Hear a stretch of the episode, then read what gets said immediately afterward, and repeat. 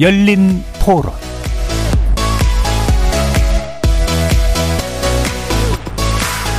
여러분 안녕하십니까? KBS 열린 토론 한상권입니다. 노후라는 게 건축 기준법에 30년을 준다 그러면 30년 된 이상의 그 건축물들은 당연히 바꿔야 되지 않을까 싶습니다. 누구나 다 깨끗하고 새 집에서 살고 싶은 건 맞으니까 사람들의 수요가 그렇다면은 그렇게 바꾸는 것도 나쁘지 않을 것 같지만 뭐 난개발만 잘 컨트롤할 수 있다면 괜찮을 것 같습니다. 30년이 안 돼도 위험하다고 판단되면 언제든지 그 건물을 이제 내리고 다시 재건축을 할 수 있는 기준점이 있으면은 괜찮지 않을까. 저는 두 개 다 적절하게 사용하면 더 좋지 않을까 싶어요. 글쎄요, 뭐 이게 지금 뭐 부동산 경기가 좀 어려워지고 소비 심리가 낙해지고 뭐 경기 어려워져서 선거 앞두고 뭐 그렇게 하는 것 같은데 실효성이 있을까 그런 생각이 들어요. 어쨌든 간에 노후된 거는 새로 안전의 문제로 고치는 거는 맞다고 생각을 해요. 굳이 그게 뭐내 재산을 불리기 위한 목적이나 수단이나 그런 건 좀 다시 한번 생각해 볼 필요는 있지 않을까. 거리에서 만난 시민들의 목소리였습니다. 어떻게 들으셨습니까?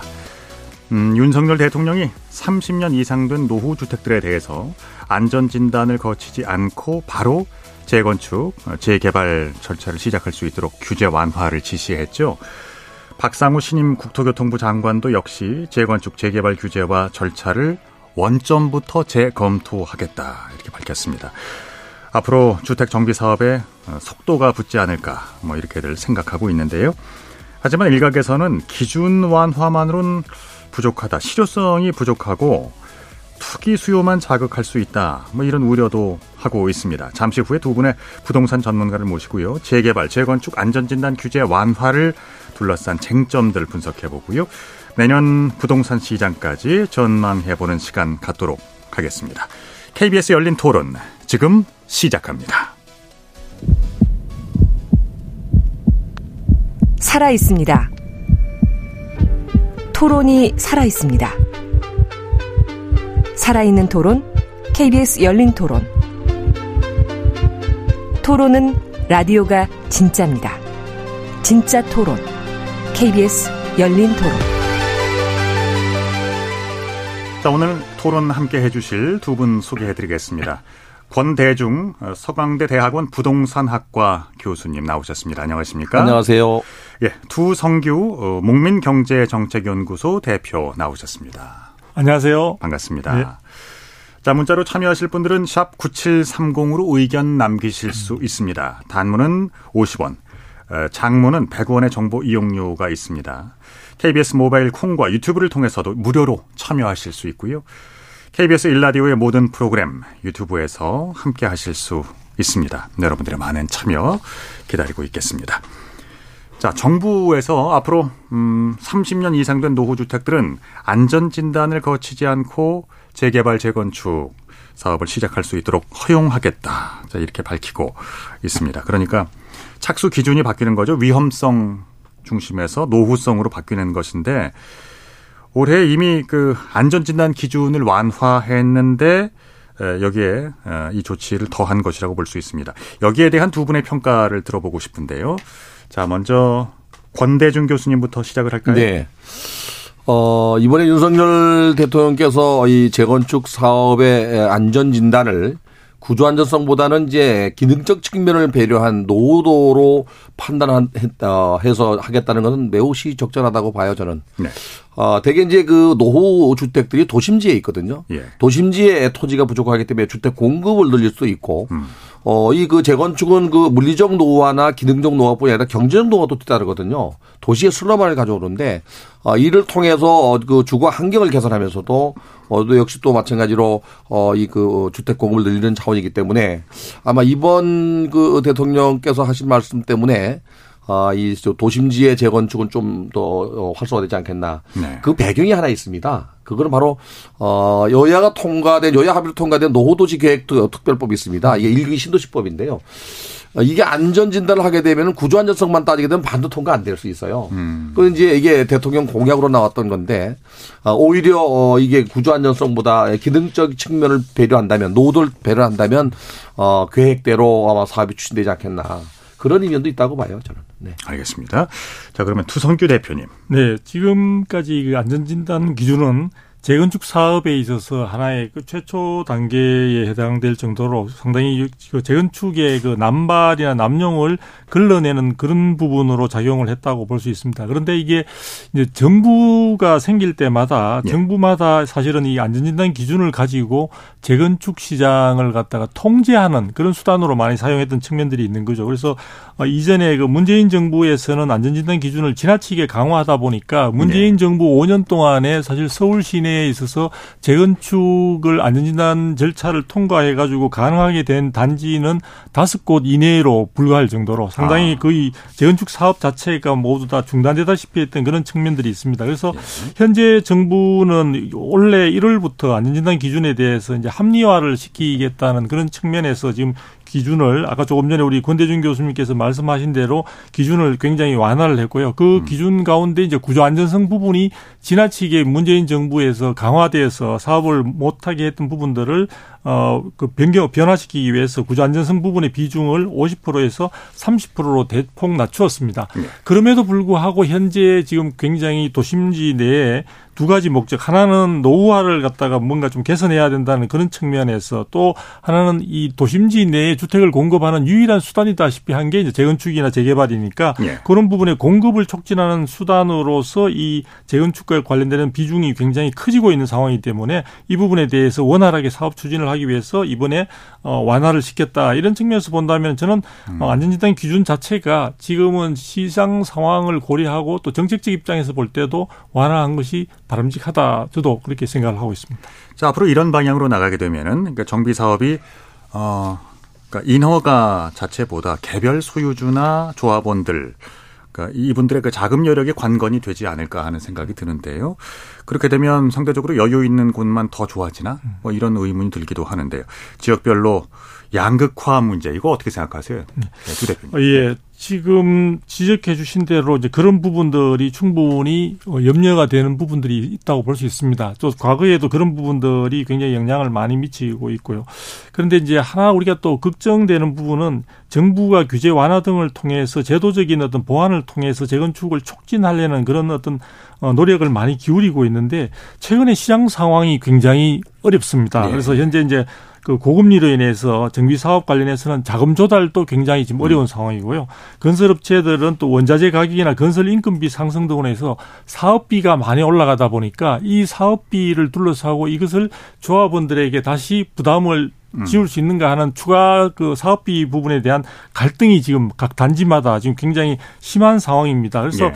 이런 부분들로 인해서 또 시장 상황에서도 지금 어려움이 예상이 되고 있는 데다가 지금 지방의 경우에는 어, 이렇게 재건축 사업이나 이런 걸 통해서도 사실은 사업이 그 제대로 소화되지 못하는 중공업 미분양까지 굉장히 증가하고 있는 상황이다 보니까 양극화 부분에 대한 가능성이 있긴 한데 그럼에도 불구하고 지금 어, 이 사업 자체를 촉진시키지 않을 경우에는 중장기적인 측면에서 볼 때, 어, 부동산 시장에서 필요로 하는 어떤 주택 공급 자체가 굉장히 힘들어질 것으로 생각이 들기 때문에 예상이 되고 있기 때문에 그런 부분에서 어, 이번에 어떤 정부가 여러 가지 어떤 비판에도 불구하고 지금 안전진단 기준 완화라든지 또 이후에 좀 말씀을 드리겠습니다만 재건축 초과익 환수제도 지금 이번에 완화된 네 그런 부분으로 제도가 그 보완이 됐는데 예. 그런 부분은 지금 불가피한 상황이 아닌가. 그래서 시장 상황에서 이렇게 됐음에도 불구하고 지역 양극화 우려도 있지만 이름에도 불구하고 재건축이 제대로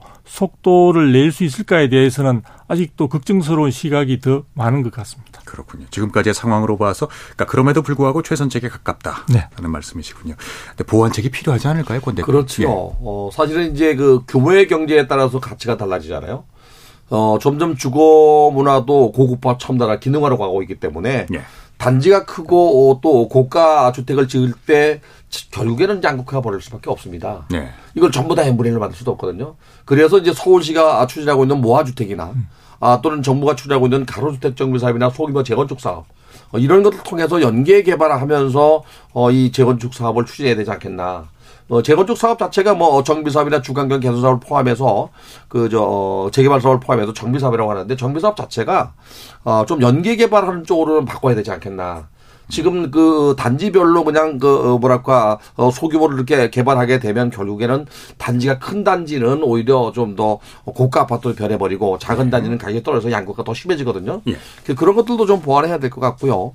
어, 우리 두 교수께, 어, 두, 두석이 박사께서 아까 말씀하셨지만 뒤에 이제 개발 이익과 관련된 어, 초과 이익 환수제 이것뿐이 아니라 기반시설 부담금도 사실은 규모가 클수록 좀 많이 몰려서 도시 기반이 확충될 수 있는데 국내 세금이 들어가는 것보다는 단지 개발 이익을 통해서 그걸로 부담할 수 있는 이런 제도를 좀 더 도입한다면 어, 양극화를 좀 더 줄일 수 있는 방안도 될 수 있습니다. 그러면 그 두 대표님께서는 아까 어, 그러니까 이러한 어, 정부의 의지에도 불구하고 시장에 직접적인 어떤 이제 촉매제가 될 수 있을지는 미지수일 수도 있다. 뭐뭐 이런 이제 말씀이셨는데요. 뭐 그럼에도 불구하고 이제 일각에서는 이런 안전성에 문제가 없는 주택들까지 너무 쉽게 재건축 재개발이 되는 것은 아니냐. 이런 우려에 대해서는 어떻게 생각하세요? 네, 그런 부분들의 지적이 예전에도 많이 있어왔고 충분히 저는 그런 지적을 할 수 있다고 생각이 듭니다. 네. 그런데 이제 우리가 어, 그런 부분에서 보면 재건축 제도가 많이 이제 바뀌고 있는 게요. 과거에는 20년만 경과하면은 노후 부분에 있어서 어느 정도 충족이 됐다고 보고 사업을 추진할 수 있는 그 길을 열어줬었는데 네. 그 부분을 지금 최근에 와서는 적어도 30년이 최소한 경과해야 된다는 쪽으로 많이 바뀌었습니다. 그리고 지금 현재 재건축 대상이 되고 있는 주택들의 상당 부분이 80년대에 지어진 80년대 90년대에 지어진 주택들이 대부분인데요. 그 경우에 있어서는 지금 지진 등 향후 어떤 그런 재난에 대해서 충분한 대비가 되지 못하는 그런 측면들이 있습니다. 그래서 오히려 이런 부분들을 지금부터 충분히 시작을 해야만이 사실은 겉으로 보기에 안, 어, 뭐, 특 별한 안전성의 위험에 대한, 안전에 대한 위험성이 없다고 이야기하지만 충분히 잠재될 수 있는 어떤 재난으로부터의 자유롭지 못한 그런 측면들이 있기 때문에 다소 지금 여러 가지 그런 지적, 환경을 갖다가 건자재 등으로, 폐건자재나 이런 등으로 해서 환경 문제도 생길 수 있고 부동산 투기를 만연시킬 수 있는 그러한 요인을 제공한다는 그런 비판에도 불구하고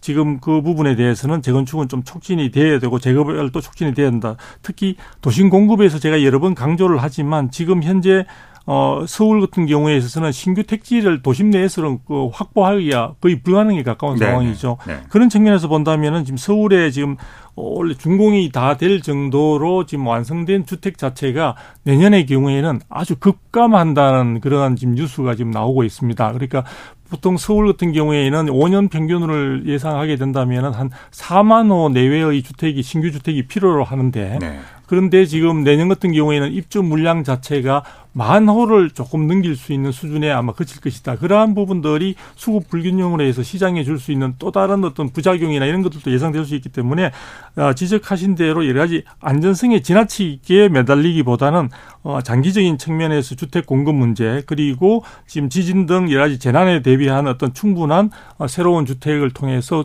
또 주민들 혹은 소유자들의 안전을 도모하는 그런 측면 두 가지 측면에서 그리고 도시 노후화를 갖다가 보다 좀 개선하는 그런 측면에서 좀 긍정적인 시각에서 좀 접근할 필요가 있다는 생각이 듭니다. 서울 시내 주택들의 노후도는 얼마나 됩니까 지금? 아, 노후도는 생각보다 지금 많은 사람들이 체감하지 못하는 것 같은데요. 지금 2021년도 인구주택 총조사 결과에 의하면 우리나라 주택의 절반 가까이가 20년 이상의 노후주택이라고 할 수 있는데 서울의 경우에는 어, 주로 아파트 공급이 활발히 이루어졌던 80년대와 90년대에 지어진 주택들이 상당히 재건축이 원활하게 추진되지 못함으로써 지금 적체되어 있는 상황이라고 볼 수 있습니다. 그래서 지금 서울 같은 경우에는 아파트만 보면은 30년이 경과한 주택이 37만 가구나 되고요. 그리고 22년도 기준으로 볼 때 어, 동으로 계산하는데 23만 한 2, 3,825동이 지금 그 재건축 대상으로 될 정도로 노후화가 됐다는 점에서 전체의 어떤 주택 가운데 절반 이상 54.3%가 굉장히 노후화로 인해서 향후 빨리 재건축을 서둘러야 되는 그런 대상으로 되어 있다고 볼수 30년 이상이요? 네, 그렇습니다. 54%. 네. 그렇군요. 알겠습니다. 근데 이게 이제 예. 그 지금 그 말씀하신 대로 어 23만 8천 동이라고 했는데 그 일기 신도시가 29만 2천 가구입니다. 네, 네. 일기 신도시만 해도 30년 다 넘었습니다. 아, 경기도에. 예. 그러니까 노후 아파트가 상당히 많다는 얘기죠. 네. 그럼 이번 조치로 해서 그러면 이제 재개발, 재건축 시장 어느 정도나 탄력을 받을 수 있다고 보십니까? 이게 이제 뭐 정부가 풀어준다 하더라도 어 아까 좀 말씀드린 걸 조금 더 부연 설명드리면은 30년 넘을 때 재건축이 가능하다라면 물리적으로 볼 때는요. 이게 내용 연수가 뭐 50년, 60년, 100년도 갑니다. 그러나 기능적인 측면에서 볼 때에는 길어야 20년이거든요. 15년, 20년 되면 모델링해서 살게 되는데 어 이게 민간 사업자 방식이기 때문에 30년 넘어서 시작해도 40년 넘어야 끝나는 문제. 어, 재건축을 아무리 통합, 어, 그, 뭐, 1억을 내준다 하더라도, 어, 이, 그, 조합이 민간 사업자이기 때문에요. 반대면 또못 가거든요. 네. 그래서 아무래도 40년 정도 넘어야 가능하다고 보고요. 이번에 조치로 인해서 예전보다는 탄력을 받을 것 같아요. 예전에는 뭐 초기 단계에서 안전진단에서 뭐 C등급만 받아도 못 갔으니까요. 적어도 D등급만 받아도 이게 조건부 승인이기 때문에 더 어려웠고, 그래서 이걸 좀 완화했기 때문에 만약에 이번에 노후도로만 간다 그러면 어, 박근혜 정부 당시에 활성화됐던 것만큼 되지 않겠나. 아. 아, 이게 그, 그, 옛날에 그, 어, 발표됐던 정부마다 다른 그 구조 안전성을 보면요. 어, 문재인 정부하고 노무현 정부 때는 구조 안전성을 전체 100점 만점에 50점을 쳤어요. 네. 근데 이제, 어, 그 바- 이명박 정부하고 박근혜 정부는 이걸 40% 20% 낮췄거든요. 이게 반 이상 안전도라 그러면은 어, 조금 전에 말씀드린 대로 콘크리트 건물이 적어도 50년 100년 까다없습니다. 네네. 안전성이 문제가 없죠. 예. 그래서 어, 노후도로 따진다면 좀 탄력은 받을 것 같습니다. 그렇군요. 네. 두 대표님. 저는 네. 이제 조금 사실 걱정스러운 마음으로 보고 있는데요. 예. 지금 사실 안전진단 절차라는 것은 거의 재건축 사업에 있어서 첫 번째 단계나 다름이 없습니다. 정비구역을 지정하고 이제 안전진단을 통해서 사업이 가능한지 여부를 갖다가 이제 확인하게 되는데요. 지금 사실은 재건축이나 재개발도 마찬가지지만 지금 건설업계가 지금 이 부분을 갖다 충분히 감당할 수 있는 정도의 상황이 되지 못하고 있습니다. 그래서 상당히 지금 어, 시장 자체에서 이 정비 사업을 수주할 수 있는 재건축이나 재개발 사업을 추진할 때 이제 안전진단 등을 거쳐가지고 조합이 설립되고 그런 부분에 있어서 이제 시, 사, 사업자를 시, 저 선정, 아, 시공사를 선정해야 되는데 네. 그런 부분과 관련해서 건설사들은 지금 최근에 여러 가지 어려움 속에 오히려 어, 수익성을 확보할 수 없는 현장은 수주를 기피하고 있습니다. 네, 그런 네, 측면들이 네. 있다 보니까 지금 안전 진단이라는 이런 기준을 완화하는 것은 충분히 사업을 갖다가 촉진시킬 수 있는 하나의 촉매제가 될 수 있는 여지는 있지만 이렇다고 해서 전체적인 재개발이나 재건축 등 정비 사업 자체가 이것으로 인해서 활성화되기는 대단히 힘들 것이다. 네. 그리고 하나만 더 말씀드리면 아, 어, 제가 조금 전에 말씀드린 바대로 재건축 초과이익 환수제 부분이 이번에 상당히 여러 가지 여야 의 어떤 합의에서 굉장히 완화가 된 것은 사실입니다만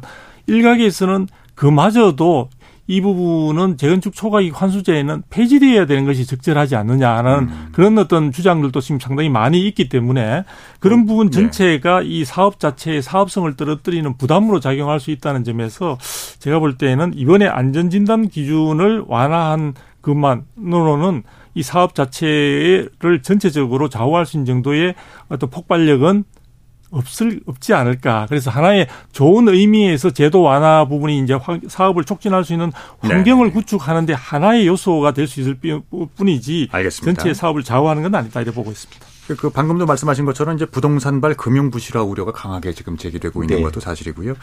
제1금융권 이제 5대 시중은행을 기준으로 했을 때 건설업의 연체율이 작년 대비 지금 두 배고요. 5년 만에 최고를 기록하고 있으니까 지금 어, 다른 은행권, 은행권 이외에 뭐 제2금융권 같은 경우는 더 심각하겠죠. 이렇게 건설 경기가 부진하고 이런 건설사들이 과연 재건축 재개발 사업에 뛰어들 여력이 있을까? 그런 업체들이 꽤 있을까? 이건 어떻게 보십니까? 저는 조금 생각이 다른데요. 어, 이미 그 여의도에 그, 어, 모 아파트 하는, 아파트는 지금 경지 붙었어요. 네. 수주하려고. 송파에도 그런 단지가 몇 개 있고요. 단지가 아주 작아서 뭐 100세대, 200세대, 300세대 같은 경우는 대형 건설사가 그 건물 짓는 건 아니거든요. 예. 규모의 경제에서 몇백 세대 이상 몇천 세대가 되면은 서로 수, 수주 경쟁을 하려는, 하려는 이유가 이미 그 반 정도 이상은 분양권을 어 쥐고 가잖아요. 조합원들이 있으니까 일반 분양만 하면 분양하면 되기 때문에 또 도심지에 있잖아요. 그래서 네. 아마 지금 어려운 상황이 있을 때는 오히려 신규 사업을 토지를 매입해서 사업을 하는 것보다는 어 좀 안정성이 있는 재개발 재건축 사업 쪽에 수주전이 좀 더 과열될 가능성도 있습니다. 아하. 그래서 이번에 그, 어, 노후도로 만약에 재건축을 할 수 있게 막 제도가 바뀐다면, 어, 이 용적률 상향이나 뭐 역세권 개발이나 여러 가지 정부가 막 후속 대책을 내놓을 거라고 보여져요, 저는. 그렇다면은 어, 수주전도 좀 과열될 수 있다. 그래서 어, 사업에 탄력을 받을 수 있다고 생각하고 또 이 사업 수주가 당장은 아니에요. 어, 조합을 결성하고 안전진단 받고 어, 추진회 구성하고 그다음에 조합 인가를 받은 다음에 이제 어, 저 시공으로 선정하는데 이 기간이 적어도 2, 3년, 3, 4년 걸려요. 네. 그래서 지금 뭐 PF 시장이 어려워서 수주전을 못 한다고 하는 것은 지금 당장은 아니고 앞으로 2, 3년 내의 얘기일 것 같아요. 그래서 지금 사업 추진 자체는 일단은 뭐 어, 탄력을 받을 가능성은 높습니다. 그 현장에서 이제 현재의 용적률 규제 얘기를 네. 합니다. 어. 그러니까 이제 먼저 부동산에서 자주 등장하는 용어 건폐율, 용적률에 대해서 간단하게 좀 어, 개념 정리를 하고 네, 시작을 네. 해보도록 하죠. 네. 건폐율은 대지 면적에 대한 건물 면적의 그 최소한입니다. 네, 네. 대지 면적이 100평인데 건폐율이 50%면 건물을 땅에 50평을 지을 수 있는 겁니다. 바닥 면적이. 네. 이게 수평 투영 면적이라 1층에 20평, 3층에 30평에서 50평에서 50 50평을 띄워서 떴 때도 50평입니다. 네, 네, 수평 네, 투영 면적입니다. 용적률은 지상 면적의 합계입니다. 대지 면적이 100평인데 용적률이 200%면 지상으로 200평을 질 수가 있습니다. 자, 조금 전에 제가 말씀드린 대로 건폐율이 50%면 100평의 토지에 바닥에 50평을 질 수 있죠. 네. 그리고 뭐 건폐율이 50%의 용적률 200%면 4층까지 질 수 있는 겁니다. 그렇군요. 근데 지금 그 이종 어, 일반 주거 지역의 최대 용적률이 250% 나오더라고요. 이거를 일반 지금 2종이 아니라 3종입니다. 그거는. 3종인가요? 네, 네. 예. 아니, 3종은 300%입니다. 아닙니다. 수도권 정비 계획법상 과밀 적건역은 네. 일종 주거 지역이 1, 2, 3종으로 구분돼서 네. 어, 2004년도 이후부터 1종은 150%, 2종은 200%, 3종은 250%돼 있고요. 국토유형 관리법상 최고 용적률이 300% 되어 있습니다. 그렇죠, 그렇죠. 네. 예. 일단 뭐 정리된 겁니까? 네. 그 250%이 제한을 풀어달라는 얘기거든요. 현장에서는요. 200%로 된 데가 많아요. 예, 아파트 예. 단지가. 네, 목동이 네, 그렇습니다. 네. 이거를 풀어달라는 겁니다. 3종으로. 그럼 네. 250% 되겠죠? 네. 역시 이제 300%로 최고 용적률인데 250%된 데가 있어요. 이건 300% 풀어달라는 거고요. 또 문제는 뭐가 있냐면요. 이게 2004년도 이후의 시행이기 때문에 어, 강북권 중에서 노원구 상계동이나 아, 노- 중계동이나 하계동 같은 경우는 그 이전에 지었잖아요. 네. 이때 여기는 300%를 기준으로 지었어요. 그러니까 지금 기존 부적격이 나오죠. 지금 최고 용적률이 250%인데 거의 270, 80%예요. 지금 일기 신도시가 그런 데가 있거든요. 네. 그래서 이런 것들을 국토이용관리법상 300%까지 돼 있으니까 아, 최소한 주거 지역을 더 높이질 수 있게 풀어달라는 겁니다. 네. 그래서 대개 공동주택이 많은 지역은 어, 주거 3종 지역이고요. 공동주택과 단독주택이 섞여 있는 데가 2종 지역이고, 예. 그다음에 단독주택만 있는 데가 1종인데 이, 이 일종 2종 주거 지역인데 아파트로만 돼 있는 데가 있어요. 목동 단지가 1단지, 2단지, 3단지 다 그렇거든요. 이거를 풀어서 3종을 해주면 50% 올려서 주택 공급을 늘리겠다는 겁니다. 그래서 이제 정부 입장에서는 용적률이 늘어나서 고- 주택 공급이 늘어나는 것만큼 임대주택을 지으라고 이제 얘기하는 건데 아직은 여기까지 풀어주겠다는 얘기는 안 하고 있습니다. 저는 이제 그 부분에 대해서 조금 제가 좀 비판적인 시각을 살짝 가지고 있는데 높일 필요가 없다. 예, 재건축과 관련돼서 지금 제일 사업성과 수익성을 확보할 수 있는 게 결국은 용적률하고 청수 제한 완화라고 볼 수 있습니다. 그래서 예. 그게 핫 이슈로 되어 있는데요. 저는 청수 제한 완화 같은 경우에는 어느 정도 이 부분은 이미 지금 시장에 많이 반영이 되고 있는 상황인데 용적률 완화 부분은 전체적으로 어떤 도시 부분에 대한 균형 발전을 다 감안해서 종 세분화되어 있는 상황에 있어 종이 다 나누어져 있습니다. 지금 앞에서 교수님 말씀하신 대로 그 부분은 그 종 세분화를 할 때 굉장히 많은 전문가들이나 또 도시 계획 장기적인 차, 계획 차원에서 충분히 검토되어서 이루어진 부분인데 이 재건축 사업의 촉진과 사업성 보강을 위해서 이 용적률을 완화시켜 주게 되면은 이 부분에 대한 요구가 또 지역별로서 계속 나올 수 있는 그런 측면들이 있거든요. 그래서 저는 오히려 재건축을 촉진하는 데 있어서 이 용적률 부분은 조금 그 가능한 한 그 변동을 최소화시키고 그 외에서는 분양가 규제 완화라든지 제, 아까 재건축 초과이익 환수제라든지 이런 다른 제도적으로 부가적으로 되어 있는 규제나 이런 부분들을 풀어서 전체적인 사업을 보완하는 쪽이 과연 바람직하지 않을까. 가장 큰 이유는 뭐예요?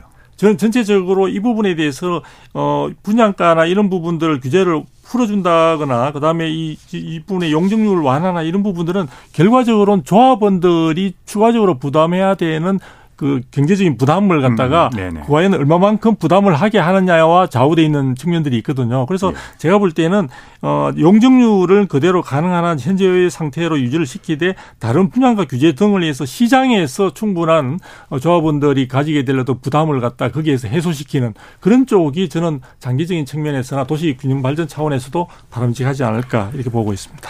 그 이게 만약에 이제 통과가 된다면 뭐 이제 지금과는 좀 다른 가정입니다만은 어 밀도가 지나치게 높아진다거나 네. 닭장 아파트가 될 수도 있다는 얘기가 뭐 당연히 나올 텐데요. 이건 어떻게 생각하세요? 저는 그 이제 고밀 아파트나 이그 컴팩트 시티로 가는 건 뭐 갈 수밖에 없다고 봐요. 어. 일본도 그렇고 어, 또 음. 중국도 상해도 그렇고 네.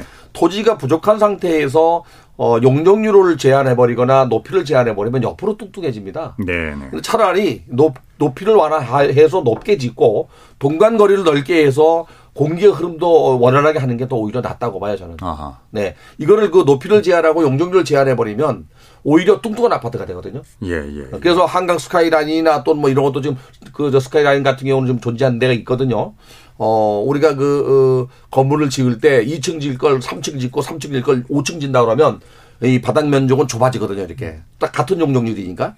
그러면 바닥에 30평, 뭐, 뭐 50평 깔고 앉을 걸 30평 깔고 앉게 되면 위로 올라가거든요. 예. 그럼 동간거리가 걸어, 멀어지고 공지가 넓어집니다. 음흠. 그런 측면에서 오히려 또 유리할 수도 있죠. 그렇군요. 네. 그 아까 이제 두 대표님이 잠깐 말씀하신 내용 중에 재건축 초과이익 환수제에 대해서 이것을 완화 내지 폐지할 필요가 있다고 말씀을 하셨던 것 같은데요. 안 그래도 이제 에, 미실현 이익에 대한 과세다, 뭐 위헌 소송도 이제 진행된 바가 있는데요. 어, 재건축 초과이익 부담금 면제 구간에 대한 얘기가 나오고 있습니다. 지금 이걸 이제 8천만 원까지 늘리는 내용의 에, 재초 환법 줄여서 재건축 초과이익 환수에 대한 법률 개정안이 국회 본회의를 통과했는데 이게 조금 이제 기존 정부 안에서는 그 야당의 반대도 있기 때문에 조금 어, 후퇴한 내용을 담았습니다. 이걸 좀 평가해 주시겠습니까, 권 교수님? 저는 애당초 이게 그, 그 개발 이익이 1억이 넘는 경우에 구간을 좀 늘렸었어요, 원래. 네, 네, 네. 네, 저도 거기 참여를 했었기 때문에. 근데 지금 이제 에, 이익이 개발 이익이 3천만 원 넘는 경우를 이제 5천만 원으로 어, 어 8천만 원 늘렸죠. 네네. 그러고 이제 구간을 5천 원 늘렸는데 사실 개발이익 환수에 관한 법률이 존재하고 있는데 불구하고 음. 어, 이 재건축 초과이익 환수를 또 걷는다는 건 좀 문제가 있다고 봐요. 그런데 기반시설 부담금을 안 물리면 모르는데 네. 재건축을 하게 되면 은 또 재개발도 마찬가지지만 기부 체납도 받고 여러 가지 그 공공 기여를 하거든요. 세대 수가 늘어나는 것만큼 도로를 늘리기 위해서 기부 체납을 받는다든지 또는 기반 시설을 어, 노후한 거를 받아서 사고로 다- 다시 되돌려 준다든지 하는 게 존재하고 있습니다 지금. 음. 그런데도 불구하고 어, 개발 이익이 남는 거에 대해서 환수하는 거는 뭐 볼만의 목소리가 여전히 많이 있습니다. 예. 그러나 이제 여야 합의에 의해서 그나마도 완화됐다는 건 저는 긍정적으로 봐요. 네. 장기적으로 볼 때는 뭐 두 대표 말씀대로 어, 이게 개발 이익을 어떻게 환수할 것인가라는 것보다는 기반 시설을 어떻게 부담할 것인가에 초점을 맞춰야지 이 개발 이익 환수는요 현금으로 받습니다. 네네. 그러니까 이거를 그렇죠. 어뭐 대물로 받든지 기반 시설로 돌려받을 수 있는 그런 방안을 좀 강구해야 된다고 봐요. 왜 그런가 하면 천세대가 천오백 세대가 되면요. 예. 도로가 넓어지고 어, 또 수도관이나 뭐 또는 뭐 오폐수관이 넓어지는 거는 국민 세금으로 되- 될 수도 없거든요. 그들이 개발 이익을 개발했기 때문에 예, 그 예. 부담을 물- 물리는 거죠. 아하. 그런 식으로 좀 바꾸는 게 어떤가 하는 생각이 들어요. 그 저는 지금 교수님 말씀도 상당히 긍정적인데 네. 지금 이번에 이제 상당히 이제 처음에 주장했던 것보다 정부가 추진했던 것보다는 조금 후퇴한 내용이라고 볼 수 있죠. 그래서 어쨌든 이 정도 선에서라도 지금 어 됐다는 것은 결국 많은 어떤 조합원들이 예상했던 어떤 부담보다는 줄어들 수 있다는 점에서 상당히 저는 긍정적으로 평가를 하고 싶습니다. 다만 제가 걱정되는 부분은 이 재건축 초과이익 환수제 자체가 노무현 정부 때 아마 이게 만들어진 것으로 알고 있고요. 그 뒤에 여러 가지 이명박 정부나 박근혜 정부 등을 거치면서 이 부분들이 사실상 거의 이제 삼 뭐랄까 이렇게 좀 그 활동 그 효과를 갖다가 거의 못 내는 식으로 되어 있다가 이제 문재인 정부에서 본격적으로 이 부분에 대해서 어 굉장히 강화된 내용으로 이제 쭉 하다 보니까 많은 국민들이나 또 재건축을 하는 단지에 있는 많은 소유자들이나 이런 분들이 굉장히 이제 상당히 부담 부담스럽게 생각한 측면들이 있는 거죠. 그래서 제가 걱정하는 것은 이 부분에서 재건축 초과이익 환수제 자체가 굉장히 정치적인 성격을 많이 갖다 보니까 나중에 지금은 합의해서 이렇게 돼 있지만 또 정부가 교체가 된다든지 이렇게 했을 때 이 재건축 사업이라는 건 굉장히 중장기적인 사업이라고 볼 수 있습니다. 적어도 10년 이상이 갈수 있는 그런 사업인데 예. 그 과정 속에서 지금은 이 제초한 부분에 대한 부담을 내가 어느 정도 이 정도 같으면 충분히 감내할 수 있다고 생각했다가 나중에 정부가 바뀌면서 이것이 더 강화되는 상황이 되게 되면은 굉장히 사람들은 예상했던 것보다 부담이 커짐으로써 전체적인 이 사업에 대한 불신이나 정, 이 제도 자체에 대한 불신감을 많이 가지고 있다는 측면에서 이것은 위원회 여지까지 감안해서 본다면은 저는 궁극적으로는 이 재건축에 대해서 이렇게 초과 이익을 갖다가 부담금으로 부과시키는 것은 결국은 시장에 있어서도 불신을 조장하는 등 여러 가지 문제점들이 많기 때문에 저는 폐지 쪽에 폐지 쪽에 예, 예, 무게를 두고 있다는 겁니다. 예, 권 교수님. 저는 그 이게 이제 구간이 3천 원이 8천 돼 버렸거든요. 네. 그리고 이제 2천만 원마다 물리는 걸 5천 원 돌렸는데 그러면서도 20년 이상 보유하게 되면 70% 이상 감액 감액 네, 네, 됩니다. 뭐 15년은 60%또 어 20, 저 10년은 그저 50%를 감액 감액해 주는데 어, 사실은 이번에 여야 합의하면서도 이거를 뭐 저는 잘 끌어냈다고 봐요. 어, 야당이 원래 이거를 뭐 굉장히 강하게 고소했던 거기 때문에. 어, 그래서 이게 이번에 그 통과된 그 법률 자체가 아, 애당초 이게 개발이익 환수라는 법률에 대한 근거로 만들어진 거거든요, 법이. 2005년도, 2006년도에 시행한 겁니다, 이게. 예, 맞습니다. 2004년도에 그 개발이익 환수라는 법률, 법률부터 어, 토지 초과이득세 또는 특기 소유 상한이라는 법률, 어, 노태우 정부 당시에 도입됐던 토지 공인점 제도가 2004년도에 다 없어졌어요. 근데 노무현 정부가 2006년에 다시 끌고 나온 법이에요, 이게. 그래서 지금까지 물린 데는 꼭 다섯 군데밖에 없다고 합니다. 근데 이번에 이렇게 완화됐다 하더라도 어쨌든 간에 개발 이익에 대해서 물린다는 데 의미가 있다고 봐요, 저는. 쫙 작게나마. 네. 그래서 어, 적게 물리는 대신에 어, 저는 개인적으로 그 아파트를 새로 재건축해서 주거 환경이 개선되고 주택 공급을 늘리는 긍정적인 면이 있지만 그로 인한 국민의 세금이 부담되지 않도록 기반 시설 부담금만큼은 그 단지가 물어야 된다고 봐요, 저는. 그렇군요. 자, 그 아까 제일 먼저 어, 시작할 때 나왔던 그 이야기입니다. 정부의 이런 어, 정비 사업 정책이 시장성에만 초점을 두게 되면 자칫 이제 공공성을 잃어버릴 수 있다는 거죠. 주거의 약자를 소외시키고 뭐 젠트리피케이션 같은 그러니까 용적률의 상향이나 초과이익 부담금의 추가 완화나 그렇게 되면 이제 뭐가 붙겠습니까? 이제 투기 수요가 붙을 수도 있지 그렇죠, 않을까요? 예. 권, 대- 예, 권 교수님부터 먼저. 예. 저는 투기 수요에 대해서는 단호하게 그 정부가 규제를 해야 된다고 봅니다. 예. 아, 이게 원래 이제 재건축 초과이익 환수제가 그 추진의 구성 단계에서부터 어, 준공 단계까지 10년 동안 물리는 거거든요. 근데 이번에 이제 조합 단계로 바꾼 건 천만 다행인데 어, 이 사업 진행 단계별로 가격이 올라서 투기가 일어납니다. 그렇다면은 사업 진행 단계별로 맞춤형 정책으로 규제하면 되지 않겠나. 분명히 규제는 해야 됩니다. 그리고 어, 또 개발 이익이 생기는 것만큼 어, 사업 진행 단계별로 어, 정부가 규제하는 것뿐이 아니라 어, 뭐랄까 그 어, 어, 뭐 규제도 어, 규제도 해야 되겠지만은 어, 이 임대주택을 지을 수 있는 어, 그런 제도를 좀 만들어서 용적률이 뭐 250에서 300이 된다든지 200에서 250 되면 늘어나는 용적률에 지금 100분의 25만큼 그 짓게 돼 있는데 그 이상 충분히 질 수 있도록 정부가 좀 유도를 해야 될 것 같아요. 네, 그러니까 공공주택을 함께 가져가자. 투기는 투기대로 규제하고 네. 그리고 어, 그 정부가 인세를 준 만큼은 또 그 공공임대주택을 지을 수 있도록 그렇게 해서 상생할 수 있는 방법으로 간다 그러면 좀더 사업이 잘 되지 않겠나. 네. 네, 두성구 대표님. 네, 저는 이제 재건축이라는 부분에 대해서 왜 유일하게 이 초과이익 환수제를 적용을 하고 또 이 부분과 관련해서 굉장히 많은 규제들을 가져가느냐 하는 부분에서 저는 출발점에서 조금 문제가 있다고 생각을 하는데요. 뭐냐면은 결국 재, 재건축 사업이라는 것 자체가 굉장히 아, 사업이 다 완성이 되었을 때 시세 차익을 굉장히 많이 남길 수 있는 즉 자산 가치의 증가에 따른 시세 차익이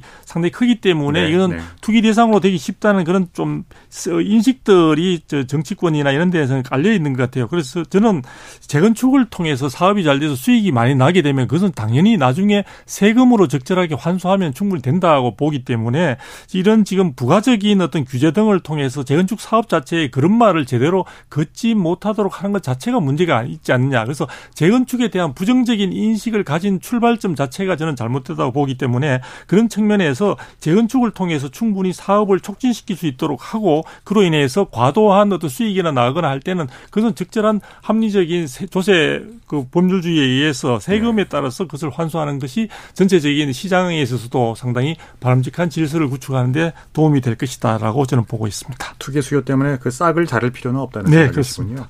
정부가 재건축 재개발을 활성화하는 가장 이제 에, 중요한 이유 중에 하나는 도심의 주택 공급을 이제 확대하겠다는 것인데요. 그 단기적으로 뭐 서울을 비롯해서 어떻습니까? 내년 이후에 주택 공급 물량은 얼마나 될까요? 어, 지금 예상하고 있는 건 제가 서두에도 말씀을 드렸지만 굉장히 서울에 이제 그 공급이라고 할 때 우리가 여러 가지 그 용어로서 많이 사용을 하는데요. 네. 인허가라든지 착공이라든지 분양이라든지 또 완성된 어떤 준공이라는 이름 속에 이제 입주 물량을 언급하기도 하는데요. 가장 그 사실 시장에서 체감될 수 있고 현실적으로 확인할 수 있는 부분이 결국은 완성된 준공된 어떤 물량, 즉 입주 물량이라고 볼 수 있는데요. 네. 서울의 경우에는 지금 올해 같은 경우에 전체적인 부동산 시장의 침체로 인해서 좀 올해도 조금 줄어들었습니다. 그래서 올해 같은 경우에는 어 10년간 평균이나 이런 정도로 보게 되면 약 서울의 어떤 소요되는 전체적인 물량이 한 4만 호 내외라고 볼 수 있는데 올해 같은 경우는 한 3만 3천에서 3만 5천 호 정도의 입주 물량이 이제 발생한 것으로 알고 있습니다. 근데 지금 내년 같은 경우에는 그게 어, 조사 기관마다 조금 차이가 있지만 만 호에서 굉장히 많이 된다고 가정했을 때 만 오천 호에 불과할 것으로 보고 있고요. 네. 이런 부분들이 2020 그 5년에서 지나서 2026년이 되면 서울의 경우에 거의 현재 인허가 상황이나 이런 것을 볼 때 공급 물량이 거의 없는 시기에 지금 공백기가 생길 수도 있다는 우려들이 나오고 있습니다. 지금의 전망치. 물론 전망치라는 건 여러 가지 정책이나 제도에 의해서 시장 환경에 따라서 변화할 수 있기 때문에 단정하기는 힘들지만 단순히 추정치로 본다면은 어 지금 현재 내년부터 그 2024년부터 일단 입주 물량은 대단히 줄어든다. 이런 부분들이 시장의 금리 부분에 대한 기조 정책 기조가 많이 전환되는 것과 맞물리게 될 경우에는 전체적으로 부동산 시장에 또 하나의 불안 요소로 작용할 수 있는 여지가 있지 않을까라는 지금 우려가 커지고 있는 상황입니다. 그리고 예. 한 가지 더 말씀드리면 이러한 것은 서울에만 국한된 것이 아니라요. 2025년 정도에 가서는 경기도라든지 인천까지 포함해서 수도권 전체의 공급 물량이 대단히 줄어드는 그런 부분의 우려가 지금 많이 나오고 있습니다. 시장을 자극할 우려가 충분히 있네요. 네네. 네, 권 교수님. 어, 이게 정부가 계획하고 있는 게 올해 그 서울시의 입주 물량은 아, 약 한 3만 3,100호 정도였습니다.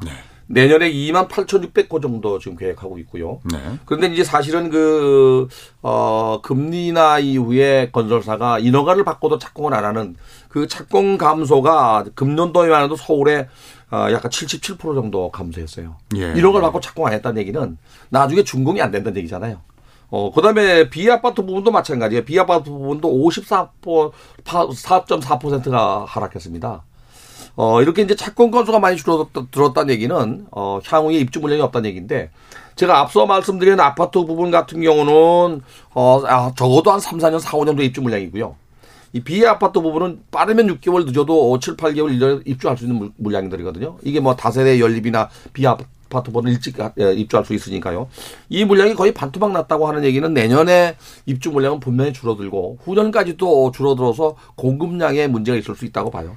그럼 24, 24년, 25년, 한 26년까지도 어, 그렇게 비관적으로 보시는 그래서? 이번에 그 어, 국토교통부로 취임한 박상호 장관이 일단 비아파트 부분에 대한 활성화를 얘기를 했어요. 음. 그러니까 주택 공급이 아, 정상적인 아파트를 많이 공급하지 못한다면 예, 예. 시장의 안정화를 위해서 비아파트 부분도 활성화시키겠다. 물론 이제 원희룡 장관도 지난 그 어, 어, 9월 26일 날 아, 주택 공급 정책을 내놓으면서 PF 대책을 내놓으면서 그 비아파트 부분에 대한 보증을 20조까지 늘렸습니다. 이렇게. 그래서 활성화시키려고 했는데 아직은 뭐 금리가 높다 보니까 이게 잘 안 되고 있어요. 네. 네.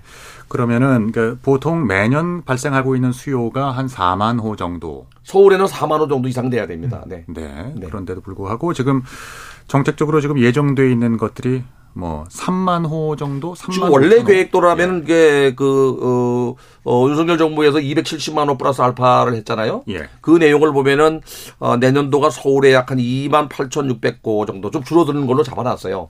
어, 그리고 이제 경기도가 한 10만 8천 호 정도. 경기도가 원래 금년도 14만 8천 호거든요.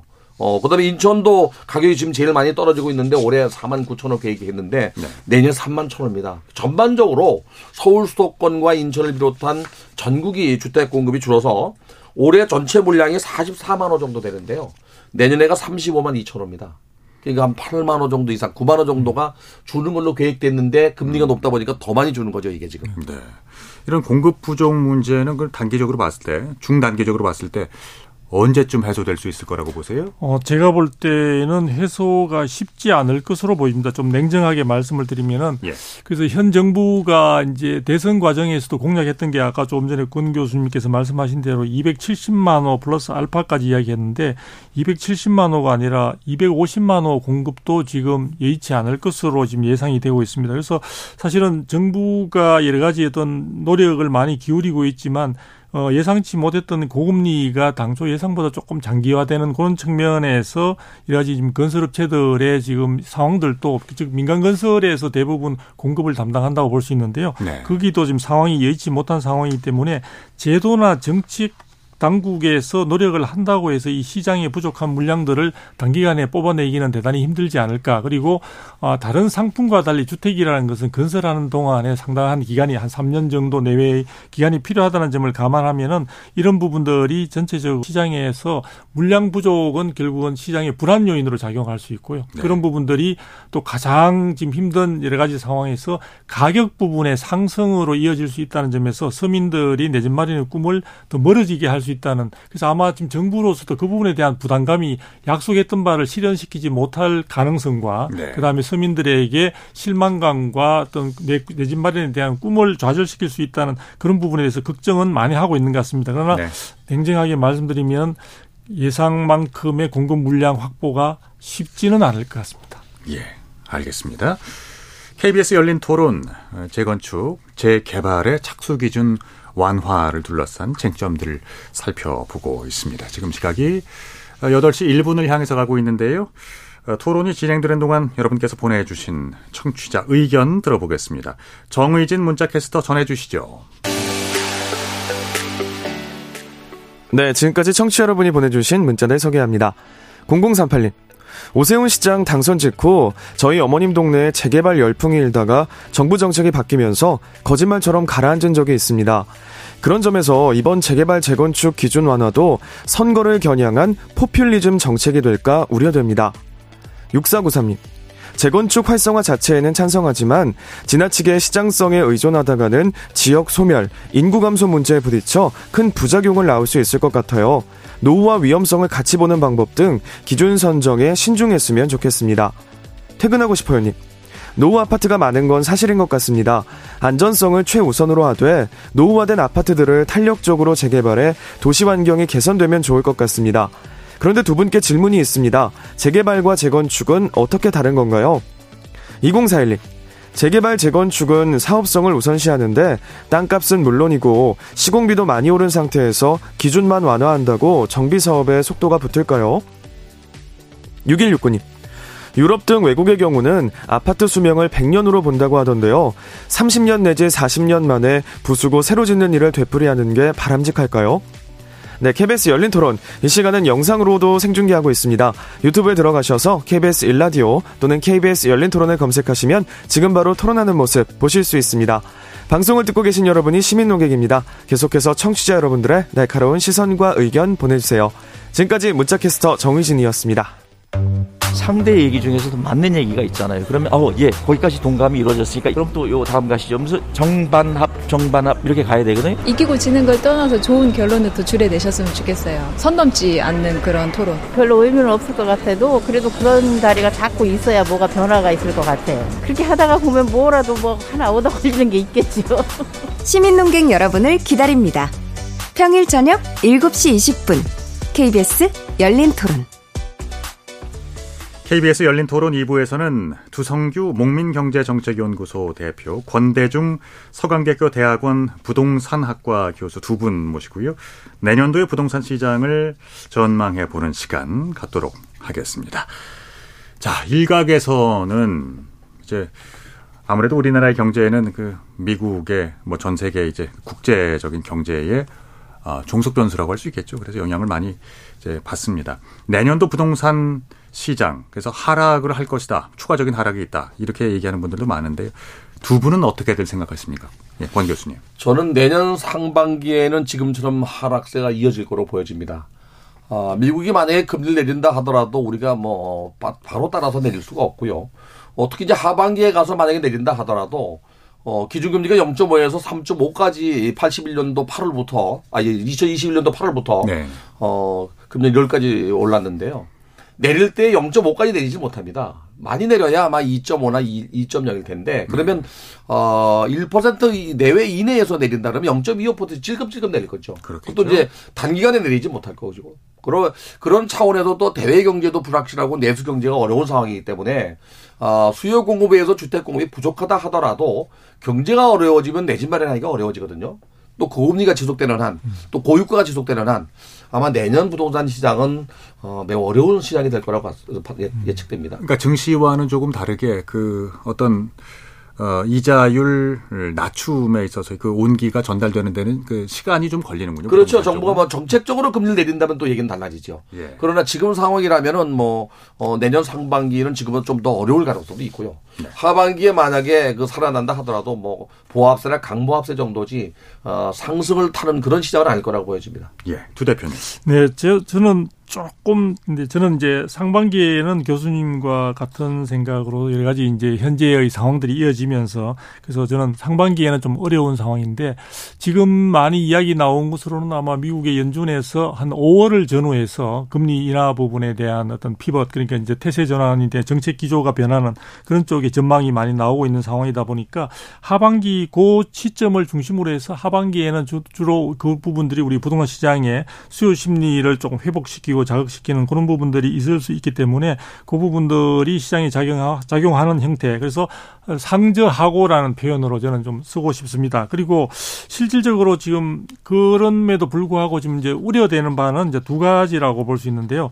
단순히 금리 부분에 대한 변동이 시장에 가장 큰 영향력을 미칠 것은 당연한데 어, 그 부분과 함께 이제 말씀드린 대로 공급 부분에 대한 부족이 과연 어느 정도로 어, 시장에서 충분히 감내할 수 있는 정도가 될 것이냐 아니면은 이 부분이 시장에 또 다른 자극 요인으로 작용할 것인가를 우리가 눈여겨 볼 필요가 있을 것 같고요.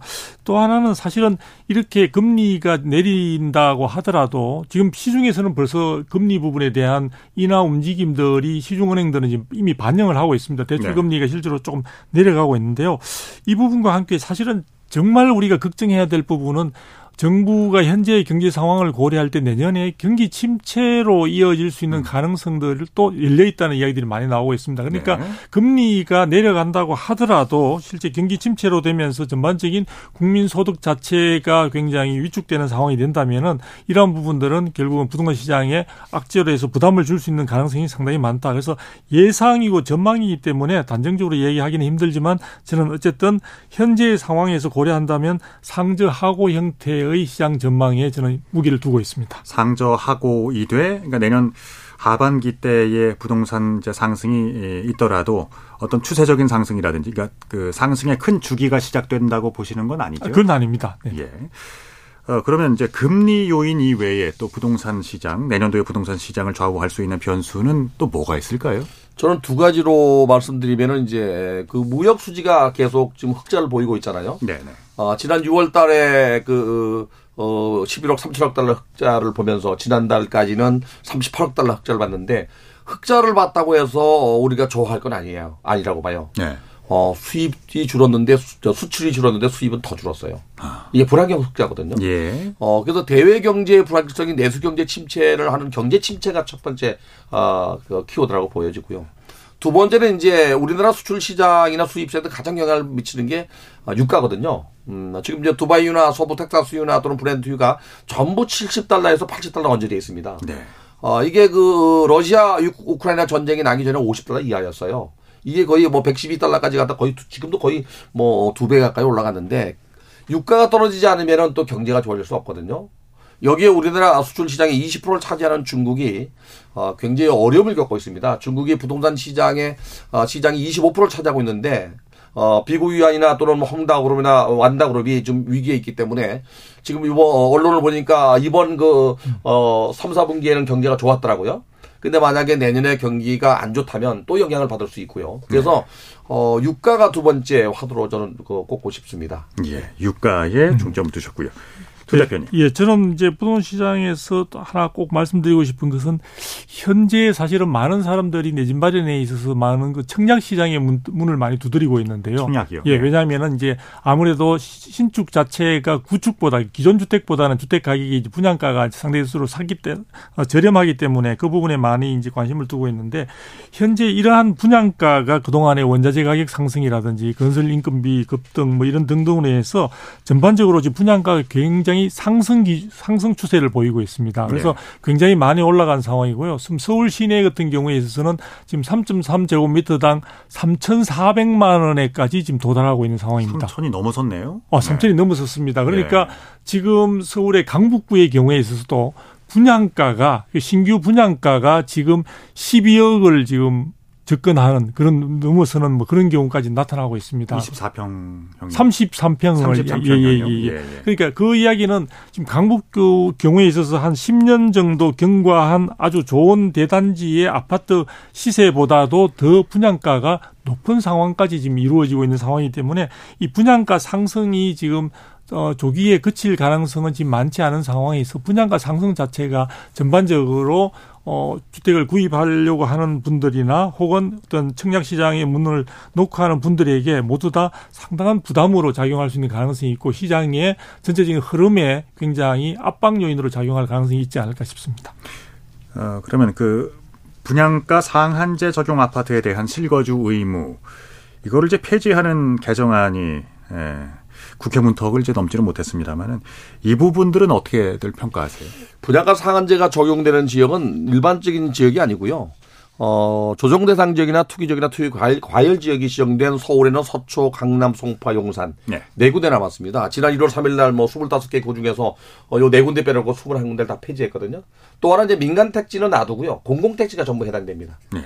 어, 그래서 이 공공 택지나 이렇게 규제한 지역에서는요. 주택 공급을 하는데 서민들의 주택 내집 마련을 쉽게 하기 위해서 이 가격을 제한한 거거든요. 가만 놔도 뭐 고공행진하니까. 그래서 어, 이그 투기가 일어나던 시절에 주택법 개정안을 2020년도 5월 달에 만들었어요. 이거는. 네. 그래서 어이 분양가 상한제가 적용되는 지역에서 80% 이하로 분양받는 경우에는 5년 동안 제한을 하고요. 그 다음에 이제 80%에서 100% 사이는 3년 동안 팔지 못하도록 하고 일반 주택은 2년 동안 매입하면 팔지 못하도록 했는데 엄밀히 말하면은요 내가 살지 않고 집을 샀다가 파는 건 투기예요. 네네. 그렇죠. 엄밀히 말하면 그러나 그런데 문제 이거를 그 자유롭게 팔지 못하게 하면 어, 전세 물량도 안 나오고 매물이 안 나와요. 그래서 시장이 경직될 수 있고 시장이 왜곡될 수 있기 때문에 시장 경제 측면에서 이거를 폐지하다라고 하는 거거든요. 근데 이번에 여야 합의로 뭐 주택법 개정안이 안 됐는데 저는 개인적으로 어 사실 투기는 투기대로 규제하더라도 네. 이거는 풀어줘야 된다고 봐요. 네. 그 기준선이 좀 애매하긴 하죠. 어디서부터가 네. 실수요고 어디서부터가 투기인지. 그렇죠. 그리고 뭐 대한민국 국민으로서 가장 큰 비중을 차지하고 있는 재산이 뭡니까? 이제 부동산이니까요. 자, 두성규 대표님은 어떻게 생각하세요? 예.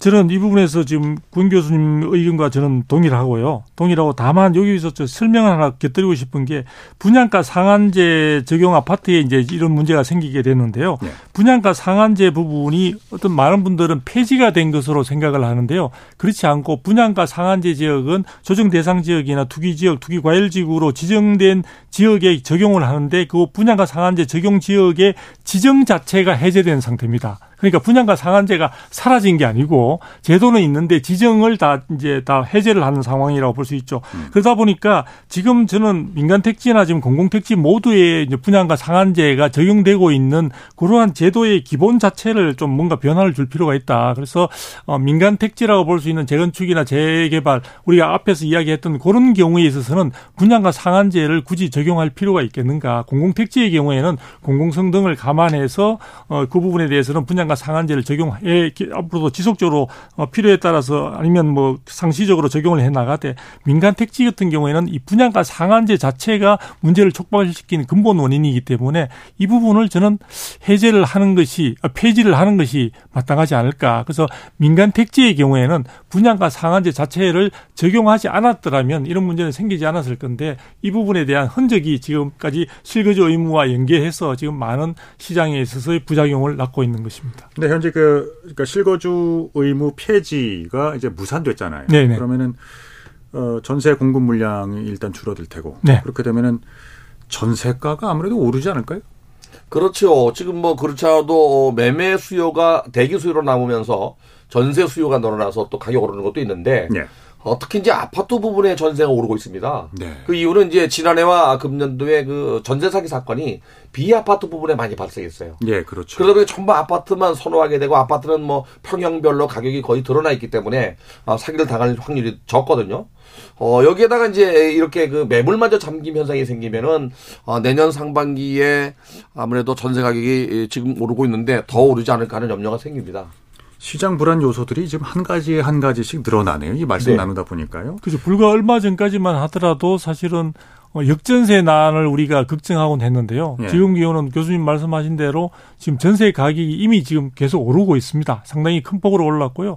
서울 시내 중심뿐만 아니라 서울 외곽의 경우에서도 상당히 큰 폭으로 이미 전세 가격이 올라서 지금 그 전세로 머물고 있는 분들의 부담이 지금 굉장히 커지고 있는 상황이거든요. 그래서 이걸 우리가 여러 가지 요소들이 좀 많은데 아까 제가 말한 내년에 만일에 입주 물량마저 급감하는 상황이 되면은 이 부분이 또 전세 시장에 있어서도 굉장히 전세 가격을 자극하는 그런 수- 요소로 작용할 가능성이 대단히 큽니다. 그렇습니다. 그러면은 그 실거주 의무제도의 이제 폐지를 주장하시는 이제 네. 투성규 대표님. 네. 권대중 교수님은 입장이 어떠십니까? 저는 뭐 어, 실거주 조건은 폐지된다고 그건 뭐 동일하게 생각을 하고 있는데요. 네. 그러고 난 다음에 뭐 투기가 일어나면 별도로 규제해야 된다고 봐요. 네. 아하. 어느 정도까지 이제 조정 내지, 그러니까 지금의 그 상황에서 어 어느 한쪽으로 이제 어, 짧은 시간 안에 결정이 나기는 좀 어려울 것 같고요. 네. 어. 근데 우선 문제는 이제 싸게 어, 분양을 받았기 때문에 일정 기간 팔지 못하게 하는 거거든요. 그래서 이 부분은 저는 뭐 어느 정도 이해가 가요. 어, 정부 입장에서 어, 정상적인 거래일 때는 풀어주고 싸게 받았을 때에는 그 폐지하는 게 맞다고 봐요. 저는. 그 저는 이제 그 부분에서 각 그 수요자들마다의 사정이 있기 때문에 어 본래 약속했던 실거주 의무 제, 제도를 알면서도 주택을 분양받은 것에 있어서는 문제가 있긴 한데 결국은 현 정부가 이 부분과 관련해서 전매 제한 완화와 함께 이 실거주 의무를 폐지시켜 주겠다고 약속했던 부분에 있어서 저는 어 야당도 문제지만 여당도 여, 여당에 있어서도 노력 부족이나 정부에 있어서도 그러한 약속을 믿고 산 국민들에게 사실은 상당히 불신을 안겨준다는 점에서 문제가 있다고 생각이 듭니다. 그런데 중요한 거는 절충안으로 나온 부분이 저는 의미가 있는 것 같아요. 그래서 지금 여러 가지 많은 분들 중에는 사실은 서민들 가운데 주택을 분양받지만 충분한 잔금까지의 자금을 마련하지 못한 분들이 많고 네. 그런 부분들이 잔금 마련을 위해서 일단 일시적으로 그쪽에 어떤 전세나 이런 부분들을 설정해 놓고 좀 기다렸다가 충분히 마련되면은 그 부분에 대해서 집을 들어가는 경우가 많은데 저는 해당되는 주택 분양받은 주택을 매도하기 전까지 실거주 의무를 저- 준수하도록 하는 맞습니다. 예, 그렇게 해야 그런 쪽의 절충안이 이번에 국민의힘당 쪽에서 절충안으로 나왔었는데 그 정도 선에서 합의를 하게 된다면 시장에 있어서 부담도 줄이면서 일각의 국민들이 걱정하는 이 투기의 어떤 그 기회를 제공하는 부분들도 어느 정도 자, 차단할 수 있는 그러한 어떤 해법이 될 수 있지 않을까라는 생각이 듭니다. 이게 그 결국에는 이제 그 분양받자마자 초기부터 거주를 해야 돼요. 네, 네. 그러니까 이거 그러다 보니까 전세 매물도 안 나오고 어 자기가 매도하기 전에만 그 2년 이상 거주하거나 3년 이상 거주하면 되는데 너무 강하게 해- 하지 않았나. 아 물론 이제 초기에 근무하지 않고 매도하려면 근무지가 바뀌거나 질병이 있거나 뭐 취약 때문에 가는 경우는 됩니다. 그 외엔 뭐 모두 봉- 봉쇄해 놨기 때문에 아 이게 내년에 아마 신규 물량이 전세 시장에 나오기는 어렵지 않겠나 그런 생각이 듭니다. 아, 그렇군요. 그러니까 일반적으로 이제 전세를 끼고 주택을 구입하는 모습들이 과거에 상당히 많았죠. 통상 그게 갭 투자로 뭐이 주택 가격과 매매 가격이 좁아지면 어 매매 가격과 전세 가격이 좁아지면 어 그 차액만큼을 지불하고 집을 어, 사고 있다가 전세를 내보내고 들어가는 형태였죠. 네, 네. 이게 분양도 마찬가지거든요. 어 분양을 뭐 70%까지 융자를 주니까 받고 30% 자기 자본을 내고 그러고 어못 들어갈 때는 전세를 놓고 나중에 들어가면 되는데 이거는 못하게 하는 거거든요, 지금. 그러네요. 어, 국토부가 이제 LH 혁신 방안의 하나로 내놓은 게 LH가 독점해오던 공공주택 사업 시행을 민간에 이제 개방하겠다는 겁니다. 공공주택 공급의 경쟁 체제를 도입한다. 이게 시장 원리가 효율적일 수는 있지만 공공의 이익과 꼭 부합한다고 볼 수는 없죠. 그러니까 공공성 훼손에 대한 우려가 나옵니다. 그리고 이게 이제 어, 2차적으로 이제 공공주택의 분양가를 올릴 우려는 없을까요, 두 분? 저는 개인적으로 이걸 아마 대책이 나올 거라고 보여집니다. 아, 공공택지를 무작정 건설사에게 분양하지는 않고요. 네. 공공사업에서 공공이 해야 될 역할을 민간이 한다 그러면 에, 택지비에 택지비 가산비나 또 건축비 건축비 가산비 62개 항목을 어, 그대로 적용하고 최소한의 수익만 보장하는 그런 형태로 갈 가능성이 높습니다. 예를 들면 어, 주택도시 보증공사가 임대주택을 지을 때 공모 방식으로 가거든요. 네. 그래서 수익을 2% 3% 제한합니다. 아. 그렇듯이 이것도 그렇지 않으면 지금 그 의원께서 말씀하신 대로 고부장가 논란이 있을 수도 있고 또 민간에게 이익을 많이 주는 어, 이렇게 그 어, 문제가 발생할 수도 있거든요. 그래서 아마 아직 뭐 이렇게 참여하겠다고만 했지 구체적인 내용이 없기 때문에 구체적인 내용 속에는 이렇게 좀 제한하는 게 있을 거라고 보여집니다. 어, 제가 보기에도 이 부분은 이제 시행 자체를 민간에 개방하겠다는 것이지 이 택지의 성격이 바뀌는 것은 아니거든요. 그래서 전체적으로 이 공공 택지 개발을 통해서 어, 주택을 공급하는 그러한 형태에서 기존에 해오던 공공 택지의 경우에는 분양가 부분 상한제를 갖다가 적용을 해왔고 분양가를 어느 정도 관리를 해왔다는 어떤 그 연장선상에서 본다면은 아마도 시행을 민간에 개방한다고 하더라도 분양가와 관련해서는 분명히 공공성을 충분히 반영한 제도 자체의 기본 성격이 유지되지 않을까라고 생각을 해보게 됩니다. 네. 아까도 잠깐 권대중 교수님께서 어, 이야기를 해주셨는데요. 박상우 신임 국토교통부 장관이 취임 일성으로 한 말이 주거 사다리의 복원 그리고 도시 경쟁력 제고 뭐 이런 에, 의견들을 내놓았습니다. 특히 아파트만이 아닌 어, 다양한 주거 옵션이 제공될 수 있도록 하겠다고 했는데요. 권 교수님. 아마도 비아파트 부분 쪽에 공급을 늘릴 것 같습니다. 그리고 공공도 아마 아, 그 임대주택을 많이 늘릴 것 같고요. 또박 장관이 그 어, 박사학위 논문에도 임대주택을 썼어요. 그쪽은 뭐 거의 전문가라고 봅니다. 그래서 이번에 아마 아, 임대주택을 공공이 늘리는데 기여할 것 같고요. 민간도 임대주택을 늘리는데 기여할 것 같아요. 단지 이제 지금 현재 민간이 임대주택을 공급하는 경우에는 어 임대주택이 그 기업형일 경우 10년 동안 못 팔아먹습니다. 예. 아, 이거를 적어도 뭐 5년 이후에 팔 수 있다든지 하는 그런 좀 제도적인 장치를 바꿔서라도 공급 활성화는 추진할 것 같고요. 비아파트 부분은 당장 지금 뭐 금리가 높고 그래서 착공이 많이 줄었는데요. 어, 가장 주택을 공급을 빨리 할 수 있는 게 비아파트 부분이거든요. 이 부분도 아마 좀 더 속도전을 내지 않겠나. 그러면서도 어 다세대 연립이나 단독주택이 많이 몰려 있는 지역에 에, 정비 사업도 어좀 활성화시킬 가능성이 높습니다.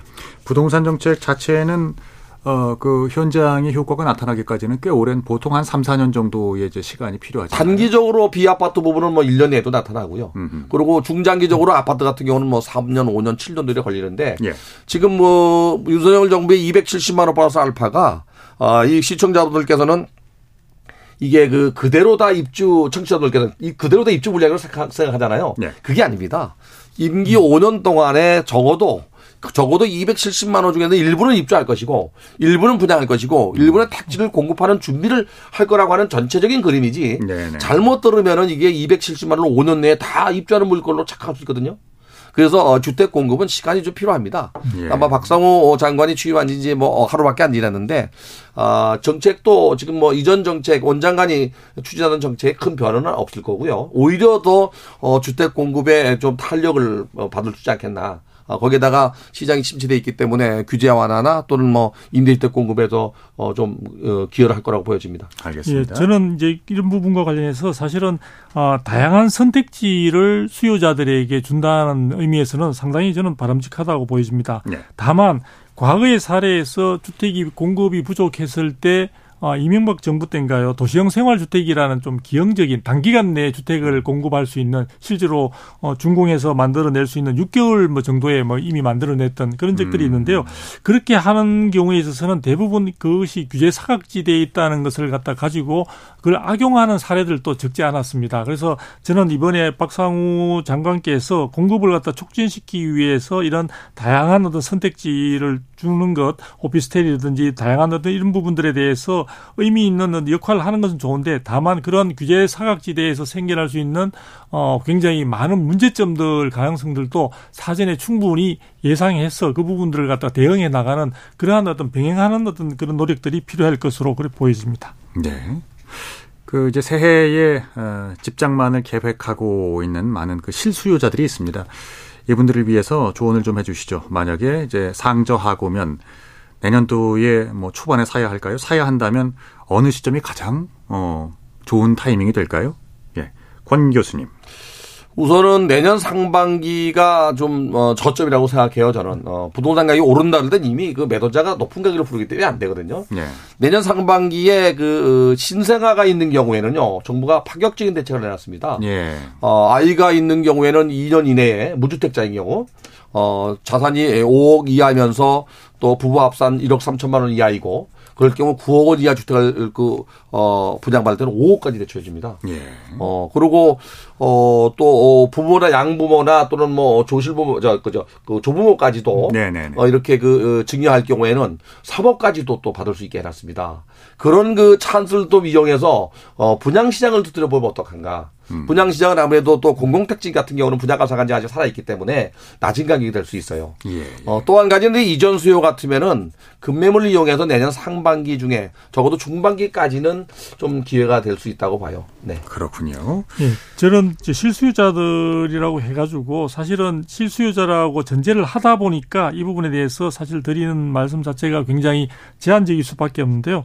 중요한 것은 실수요자라면 주택 가격의 변동에 대해서 그렇게 연연할 필요 는 없다고 생각이 듭니다. 그래서 저는 가능한 한 자기의 소득과 준비된 어떤 주택 구입 자금 등의 상황에 따라서 거기에 맞는 어떤 주거 형태를 선택을 하시고 그 다음에 자신의 어떤 소득 부분이 더 추가적으로 증가될 경우에 주거 사다리라는 그 의미에서도 볼 수 있듯이 또 다른 더 나은 어떤 주거 환경으로 옮기는 그런 장기적인 어떤 플랜 하에서 어 어떤 행동이나 어떤 결정을 하시는 것이 굉장히 합리적이고 바람직하지 않을까 싶습니다. 주거 목적이라면은 그 그러니까 주택 가격의 변동과 관계없이 네. 마련하는 것도 좋은 방법이다. 그렇죠. 그래서 저 예를 들어 예. 뭐 어, 다세대나 다가구 남들이 기피한다고 해서 그 부분을 갖다 같이 부안해동할 것이 아니라 예. 본인의 소득과 자산의 수준에 맞게 어느 정도의 주거 형태를 선택을 했다가 예. 나중에 형편이 나아지면 더 좋은 곳으로 옮겨가는 그런 부분들의 어떤 결정들도 필요할 것으로 보여집니다. 자, 그럼 이제 두 분께 1분씩 드리겠습니다. 마무리 차원에서 오늘 못다 하신 말씀이 있다거나 강조하고 싶으신 내용 이 있으시면 1분씩 예, 드리겠습니다. 일단 그, 어, 국토교통부 장관으로 취임한 박상호 장관이 해야 될 일은 아니지만 정부가 해야 될 일입니다. 가계 부채가 너무 높습니다. 예. 기업 부채도 높습니다. 여기다가 자영업자 부채도 높습니다. 아, 이 부채에 대한 문제를 좀 심각하게 고민해야 될 것 같습니다. 여기에 PF 대출까지도 지금 현재 3, 4분기에 134조 3천억이나 됩니다. 예. 어, 이 부분을 좀 더 고민하고 해결할 수 있는 사후와 낙인에 해결할 수 있는 정책이 좀 필요하고요. 어, 이- 이번 정부는 그래도 규제를 많이 풀고 있는데요. 규제가 또 다른 그 부동산 시장의 왜곡 현상을 만듭니다. 네. 어, 이 규제 완화와 관련돼서도 어, 국가와 국민을 위한 규제 이런 것들은 좀 더 과감하게 풀고 시장 규제는 어, 좀 심사숙고해서 해야 될 것 같습니다. 네. 어, 이전 정부가 시장을 많이 규제했기 때문에 가격이 올랐거든요. 그래서 어, 이번 정부는 좀 주택 공급도 늘리고 시장이 안정화되는 정책 그런 정책을 했으면 좋겠습니다. 그러니까 부동산발 금융시장 부실의 가능성도 지금 염려를 많이 하고 계시는 네, 거예요. 네. 예, 알겠습니다. 두성규 대표님. 네. 어, 윤 대통령께서 12월 26일 날 여러 가지 재건축과 관련된 그 말씀을 하시면서 시장 원리에 따라라는 말씀을 하셨고 그리고 가능한 한 어, 재산권 행사에서도 주민의 자유로운 선택이 보장되도록 해야 된다라는 말씀을 강조를 하셨습니다. 이 부분이 결국은 우리가 부동산 시장도 과거에 여러 가지 규제를 강화하거나 약 보완하거나 이런 부분에 대한 흐름을 많이 겪어왔는데 결국은 시장 경제 원리에 의해서 부동산 시장이 유지되고 지속이 될 수 있도록 그런 부분에 대한 방점을 둬야 된다. 정책이나 정치 부분에 있어서 그런 부분에 대한 것들의 중심을 두고 전체적인 정책을 만들고 제도를 막 갖고 가야 되지 않느냐. 그래서 저는 이 부분에서는 절대적으로 저는 어, 이 부분에 대해서 같은 저 의견을 가지고 있다는 말씀을 드립니다. 예.